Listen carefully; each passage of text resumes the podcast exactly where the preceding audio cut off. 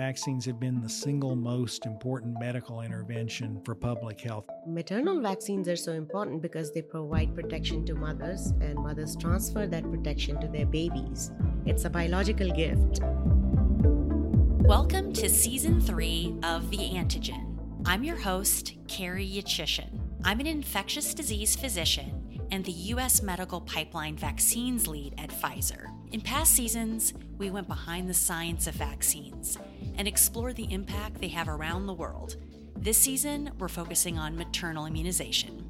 We're going to be hearing from some of the leading voices in this space to dive deeper into how maternal vaccinations work Trying to treat babies for this disease is not the answer. We need to protect and prevent the disease from happening in the first place. By having the antibody of the mum, these obnoxious things can't do any harm to the baby. And how we can ensure everyone who wants and needs a vaccine has access all vaccines are 0% effective if they remain in a vial and don't get in people's arms. There is a, an element of trust that has to be built in the system, and we can all help to increase that trust and antagonize rumors around vaccination in general. We'll even get a glimpse of what's on the horizon for maternal immunization. In the field of maternal immunization, looking at how this is so helpful. It's just mind blowing. Science is doing wonderful.